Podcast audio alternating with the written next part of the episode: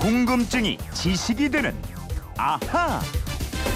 네, 그건 이렇습니다. 송년 특집 그건 이랬습니다. 네, 첫 순서 궁금증이 지식이 되는 아하 베스트 5입니다. 네, 저희 프로그램이 지난 4월 14일에 첫 방송을 시작한 날부터 김초롱 아나운서하고 함께 여러분의 궁금증 또 호기심 질문 시원하게 풀어드렸는데요. 오늘도 김초롱 아나운서와 함께합니다. 어서 오십시오. 네, 안녕하세요. 네, 만 8개월 넘게 매일같이 청취자 질문 풀어드렸는데 돌아보니까 어때요? 야, 아니 정말 이렇게 호기심이 많은 분들이 많았구나. 정말 생각지도 못했던 호기심들 많이 받았고 제가 이 프로그램을 계기로 굉장히 똑똑한 아나운서가 됐더라고요. 맞아요. 굉장히 감사하고 있습니다. 저도 그냥 예. 이렇게 똑똑한 것 같이 느껴져요. 그동안 방송한 내용 중에서 가장 인기 있었던 질문 또 답변 뽑아봤는데 선별 기준 좀 알려주세요. 예, 저희가 방송한 내용을 카카오 스토리에 정리해서 올리고 있는데요. 이 내용을 다른 사람에게 보내서 공유하는 분들이 참 많습니다. 그만큼 그 내용을 공감하면서 다른 사람에게도 알려주겠다는 생각에서이겠죠. 그래서 이 공유 건수가 가장 많은 내용을 뽑아서 베스트 5 순위를 매겨봤습니다. 아 공유 건수. 예. 그러니까 더 많은 사람들에게 전파 하고 네. 알려주고 이랬다는 거군요. 맞습니다. 자 그럼 하나씩 좀 알아볼게요. 먼저 영광의 베스트 1위 어떤 내용입니까? 네, 2014년 궁금증이 지식이 되고 호기심이 유익해지는 아하 베스트 5 1위의 질문 바로 이거였습니다. 제사는 왜 돌아가신 날 안 지내고 돌아가신 날 전날에 지내나요? 음. 아무리 생각해도 이해가 잘 안 돼서 물어봅니다. 제 궁금증을 좀 풀어주세요. 휴대폰 뒷번호 9214님이 주신 질문이었습니다. 그랬군요. 기억납니다. 이 예. 궁금증이 1위였다는 건 제사 지내는 날짜를 헷갈려 하거나 제대로 몰랐다 이런 분들이 많았다는 거잖아요. 예, 제사를 지내는 풍속이나 의미가 과거와는 좀 많이 달라졌다고는 하지만요. 특히 이 기제사만큼은 꼬박꼬박 지키는 집안들이 많은데요. 지금 우리가 아는 자기 직계 조상에 대한 제사는 유교를 숭상하면서 유교로 정치를 한 조선 시대에 들어와서 사회적 관습으로 정착됐다고 볼 수 있겠죠. 근데 제 주변에서 보면은 그 제사 지내는 거 많이 없어졌던데 예. 그래도 많은 분들이 궁금해하신 거 보면 아직 제사 지내는 집들 그런 분위기를 계속 이어가는 집들도 많다 이런 얘기예요. 예, 그렇습니다. 제사도 종류가 여러 가지가 있잖아요. 예, 옛날에는 사당제라고 해서요. 정월 초하루나 동지, 뭐 매월 초하루 등등의 조상의 신주를 모신 사당에 제를 올리는 사당제가 있었습니다. 네. 하지만 지금은 거의 지내지 않고 있고요. 돌아가신 날 지내는 기제사가 있고요. 설날과 추석에 지내는 차례가 있죠. 또 한식 등의 산소에 찾아가서 음식을 차려놓는 묘제, 또 5대 이상 조상의 일가 친척이 한데 모여서 묘소에서 올리는 시제 또는 시양이라고 불리는 제사도 있습니다. 음, 청취자가 질문하신 기제사는 전날 밤에 지내는 게 아니다 이렇게 말씀드렸죠. 예, 고인이 돌아가신 날, 그날이 시작하는 시각으로부터 드리는 게 원칙이었고요. 지금도 그렇게 지내는 게 맞습니다. 그런데 옛날엔 하루를 시작하는 시간이 자시였습니다. 지금 시간으로 하면 오후 11시부터 오전 1시까지. 그래서 제사는 이때 시작하는 게 제사 법도에는 가장 잘 맞는다고 말씀을 음. 드렸었지요. 그런데 다음 날 이제 출근도 해야 되고 또 예. 멀리서 오는 자녀들도 있고 그러니까 되게 제사를 일찍 시작하고 일찍 끝내다 보니까 하루 전날 지내는 것처럼 돼버렸다 이런 거죠. 그렇습니다. 그러니까 많은 집들이 제사를 드려야 하는 하루 전날, 그러니까 엉뚱한 날에 제사를 지냈다고 보시면 네. 되는데요. 예전에는 고인이 돌아가신 전날 밤 늦게 제사를 시작해서 어, 날짜를 넘겨서 고인이 돌아가신 날 마쳤습니다. 예. 이게 맞는 거예요. 그런데 시간이 점점점 앞당겨지다 보니까 마치 하루 전날 제사를 지내는 게 당연한 것처럼 되어버린 거죠. 음, 음. 그래서 만약에 고인들이 제사상 받으려고 돌아가신 날이 왔다면 이미 제사 음식 다 치워지고 예, 문도 닫혀 있고 맞아요. 그러니까 밖에서 배회하다가 굶주린 채 돌아가셨을 수도 있겠다 이런 말씀드린 기억이 나요. 예, 예. 근데 사실 밤 1시, 이 새벽 1시, 2시 이때 제사를 마치면 너무 늦잖아요. 다음 날 출근, 출근도 하고 학교도 가고 여러 가지 사정도 있잖아요. 네. 그래서 굳이 전날 자시 밤 11시에 시작해서 12시를 넘길 게 아니라 아예 돌아가신 날 오후 7시, 8시에 지내는 게 가장 적당하고 맞을 것 같습니다. 실제로 성균관 유림 등의 해석을 참고해서 만든 가정의례 준칙에서도 제사는 제일, 즉 돌아 가신 날 해가 진 후에 적당한 시간에 지내면 된다 이렇게 되어 있습니다. 네. 그러면은 그 가족들 부담 없이 다 모일 수도 있고 말이죠. 예. 2014년 아하 베스트 5 1위가 기제사는 하루 전날 지내는 게 아니고 돌아가신 날 당일에 지내야 한다. 이 내용이 차지했고요. 어, 이제 2위 알아보죠. 2위는 뭐였는지 궁금합니다. 예, 2위는요. 청취자 박지영 씨가 미니로 주셨던 질문입니다. 아들과 역사책을 읽다가 문득 궁금증이 생겼습니다. 조선시대 왕들의 이름은 조와 종 아니면 군이 붙습니다. 대체 조와 종의 차이점은 뭔가요? 이 질문 하셨어요. 맞아요. 이것도 아주 반응이 뜨거웠는데 예. 사실 그 태존이 세종, 고종 왕들의 이름은 살아생전에 붙이는 게 아니잖아요. 맞습니다. 임금이 살아서 나라를 통치할 때는 전하 이렇게 불리니까 네. 이름을 따로 붙일 필요가 없었어요. 그러니까 오늘날 우리가 부르는 왕의 이름 묘호라고 해서요. 사후에 죽은 다음에 붙였습니다. 네, 왕의 이름을 묘호라고 했는데 묘호 다시 한번 알려주세요. 예, 임금이 죽으면 종묘에 그 신의를 모시는데요. 그때 드리는 호칭이라고 해서 묘호라고 불렀고요. 이 묘호 말고 죽은 다음에 이름 하나를 더 얻게 되는데 그건 능호입니다. 왕릉이 안장될 때 얻는 이름이 능호인데요. 예를 들어서 태조의 능호는 건원능, 세종의 능호는 영능, 성종의 능호는 선능입니다. 그런데 이제 어떤 분은 묘호가 왜 조자가 붙고 어떤 분은 왜 종자가 붙고 이렇게 돼 있느냐 이게 예. 이제 궁금해서 그 궁금증을 풀어드렸는데 이 부분 다시 한번 설명 좀 해주시겠어요? 혹시 이거 기억나시나요? 원칙 조공종덕이라고 말씀드렸는데요. 네. 이게 무슨 뜻이냐? 공이 있는 왕은 조로 하고 음. 덕이 있는 임금은 종으로 한다. 그래서 조공종덕입니다. 음. 조선을 세운 태조 이성계처럼 대체로 나라를 세운 공이 있거나 반정이나 국난 극복을 통해서 중단됐던 나라의 정통을 다시 세운 왕에게는 조의 묘호를 붙였습니다. 네. 조선 500년의 역사에서 왕이 27명이 있었는데요. 이 중에 조를 붙인 왕은 모두 7명이었습니다. 음. 1대 태조를 비롯해서 7대 세조, 14대 선조, 16대 인조, 21대 영조, 22대 정조, 23대 순조가 있습니다. 네.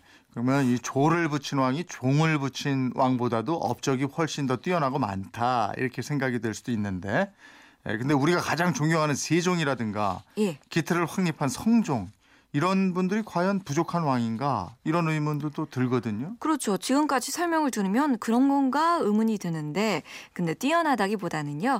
반정을 통해서 왕이 올랐거나 아니면 제위 중에 큰 국난을 치렀던 임금이 대체로 이 조의 묘호를 갖고 있습니다. 네. 반정을 통해서 왕이 오른 왕이 인조고요. 임진왜란을 치른 선조, 또 홍경란의 난을 치른 순조 등도 그런 사례고요. 또 비록 반정은 아니지만 단종을 몰아내고 왕이 오른 세 조도 같은 범주에 들어간다고 할수 네. 있습니다. 자 그러면 그 다음은 이제 아하 베스트 3위를 차지한 질문과 답변입니다. 예, 휴대폰 뒷번호 692번 쓰시는 청취자 질문이었어요. 윤달은 3년 만에 한 번씩 오는데 올해는 9월에 있습니다. 그럼 다음 3년 뒤에는 윤달이 10월에 있나요? 올해 윤달이 있어서 그런지 많은 분들이 이 질문을 해주셨습니다. 네. 윤달이 3위에 올랐어요. 예. 예, 윤달이라고 할 때 쓰는 한자 윤자는 잉여, 즉 쓰고 남은 쓰고 난 후에 남은 것이라는 뜻이라고 했고, 예. 그러니까 윤달은 남은 달, 잉여의 달 이렇게 되는 건가요? 예, 가외로 더 있는 달이기 때문에 공달, 덤달, 여벌달, 남은 달 이렇게 부르기도 하는데요. 이렇게 남은 달이 생기는 건 음력하고 양력이 차이가 나기 때문입니다. 네. 음력은 달이 차고 기우는 현상을 기초로 해서 만든 달력이잖아요. 근데 음력으로 한 달은 대략 29.5일입니다. 29.5일 만에 달이 초승달에서 금음달이 되는 건데요. 그러니까 음력 1월부터 12월까지 12달이 약 354일이 되거든요. 네. 그런데 양력은 1년에 365일이잖아요. 그러니까 1년에 11일씩 차이가 나게 돼요. 아, 그래서 11일씩 3년이면은 3년에 33일이 차이가 나는 그렇죠. 거고 33일이면 한 달 차이가 나는 거니까 예. 이 차이를 없애주기 위해서 2, 3년에 한 번 윤달을 끼워 넣어서 1년을 13달 이렇게 한 거군요. 맞습니다. 그렇게 해서 태양력과 맞춘 거고요. 질문 주신 우리 청취자 말씀처럼 윤달이 꼭 3년에 한 번 들어가는 건 아닙니다. 정확히 말씀드리면 양력 19년에 음력 윤달이 7번 들어갑니다. 그러니까 이 방법을 19년 7윤법이라고 하는데요. 옛날부터 윤달을 두는 방법이 여러 가지로 고안되었습니다. 해보니까 이 19년 7윤법이 가장 정확했기 때문에 이 방법을 쓰고 있습니다. 네, 19년에 7번의 윤달이 들어간다. 예. 에, 근데 그러면은 이렇게 7번 들어가는 윤달을 8월로 할지 아니면 9월로 할지 그거는 누가 정하는지 이것도 말씀드렸잖아요. 네, 그건요. 한국천문연구원이 역법을 해석하고 계산해서 발표를 했습니다. 윤달을 넣는 것도 다 원칙이 있어요. 조금 복잡한데요. 간단히 말씀드릴게요. 입춘, 우수, 경칩 이렇게 말하는 24절기가 있잖아요. 네. 이 24절기 중에 12중기와 12절기가 번갈아 들어 있는데요. 이 24절기 중에서 중기가 없는 달을 윤달로 정합니다. 음. 따라서 올해 윤달이 9월이니까요. 다음번 윤달은 10월이 되는 게 아닐 수 있다는 거죠. 음. 그건 그때 그때 계산을 해야 되는데요. 2017년 윤달은 5월이고요. 2020년 윤달은 4월입니다.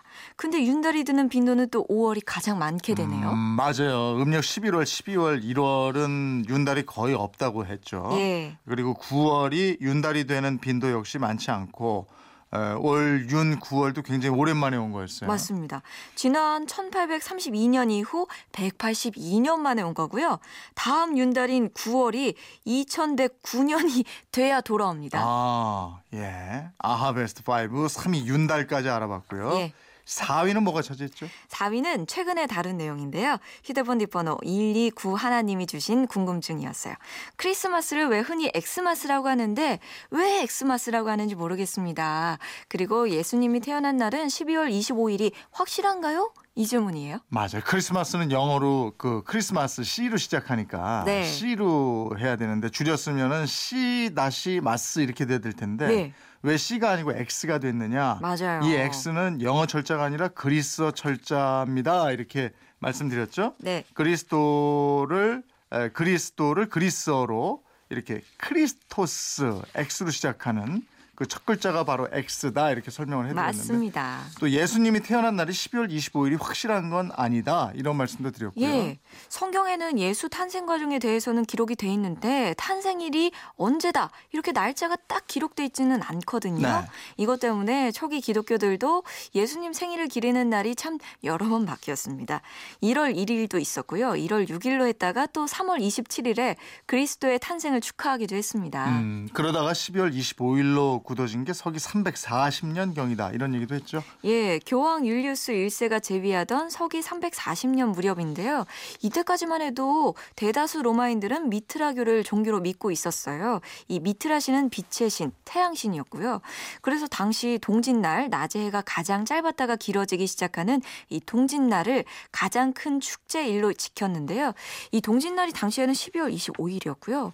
그래서 교황 율리우스 1세가 이날 12월 25 일을 예수님의 탄생일로 지키기 시작했습니다. 음, 그리고 독일 사람들이 크리스마스 트리를 가장 먼저 만들기 시작했는데 예, 크리스마스 트리로 쓰는 그 녹색 나무 이게 우리나라하고 관련이 있다 이런 말씀도 드렸죠. 예, 트리로 많이 쓰는 나무가 구상나무인데요. 구상나무는 현재도 한라산과 지리산 등등 우리나라의 높은 산지에서 자라는 토종 소나무의 일종입니다. 그런데 이 소나무가 프랑스의 신부에 의해서 미국 하버드대 식물 분류학자 윌슨에게 보내졌고요. 윌슨 교수가 1917년에 직접 제주도로 옵니다. 그래서 이 나무를 채집해 간 다음에 구상나무라는 이름을 붙이게 돼요. 이후에 이 나무는 품종 개량을 거치면서 세계에서 가장 잘 팔리는 크리스마스 트리가 됐고요. 유럽에서 영어로 하면 Korean fir라고 해서 한국 전나무로 통하고 있습니다. 네. 자, 그러면 이제 아하 베스트 5의 마지막 5위 어떤 궁금증이 차지했는지 궁금하네요. 네, 휴대폰 뒷번호 9399님의 질문이었는데요. 장례식장에 가면 상주가 검정 상복을 입는데 왜 검정 상복을 입는지 무척 궁금합니다 하셨어요. 아, 이거 생각나네요. 옛날처럼 상주가 거친 삼배로 만든 상복 입고 두건 위에 건을 쓰는 너무 이거 쓰면은 너무 거추장스럽고 복잡하다고 그래서 네. 예, 가정을 해 준 칙을 만들면서 간소화되기 시작했다. 이런 얘기였죠. 예, 가정을의 준칙을 보면요. 장례일은 부득이한 경우를 제외하고는 사망한 날부터 3일이 되는 날로 정하고 있습니다. 상복은 따로 마련하지 아니하되 한복의 경우에는 백색 복장, 이 양복의 경우에는 흑색 복장으로 하고 가슴에 상장을 달거나 두건을 쓴다. 이렇게 되어 있습니다. 그리고 상복을 입는 기간은 장일까지로 하고 상장을 다는 기간은 탈상시까지 하라고 돼 있습니다. 네. 그렇게 검은색 상복 입은 것은 건 서양 문화 들어오면서 함께 유입됐다 이렇게 예, 봐야죠. 그렇습니다. 우리나라를 비롯해서 중국 같은 동양 문화권에서는 전통적으로 흰색 상복을 입었어요. 반면에 유럽에서는 고대 그리스나 로마 시대부터 죽은 사람을 추모하는 색으로 검정색 옷을 입었습니다. 그 외 저승사자는 검은색 옷을 입고 있잖아요. 네. 이 저승사자, 검은 악령들이 상주나 문상 온 사람들을 데려가지 못하도록 검은 상복을 입었다는 뜻도 있는데요. 이런 검정 상복 이 널리 퍼지기 시작한 건 16세기 이후에 이 프랑스나 영국 왕비 왕이 검정 상복을 입으면서부터입니다. 네. 이렇게 모두 다섯 가지 궁금증이 지식이 되는 아하 베스트 5를 알아봤는데 사실 청취자 여러분의 궁금증 질문 없었으면 이런 답변도 없었을 거 아닙니까? 아이고 그럼요. 그건 이렇습니다. 청취자 여러분의 참여로 저희 함께 만들어가는 프로그램입니다. 새해에도 변함없이 생활 속의 궁금증, 호기심 질문 많이 보내주세요. 네. 그건 이렇습니다. 송년 특집 그건 이랬습니다. 네, 지금까지 김초롱 아나운서와 궁금증이 지식되는 아하 베스트 5를 알아봤습니다. 예. 김초롱 아나운서 올 한 해도 수고하셨고요. 예, 네, 이재용 아나운서도 수고 예, 많으셨습니다. 예. 새해도 변함없이 궁금증 해결사로 맹 활약해 주시길 네. 바랍니다. 네, 고맙습니다. 새해 복 많이 받으시고요. Happy New Year. 네.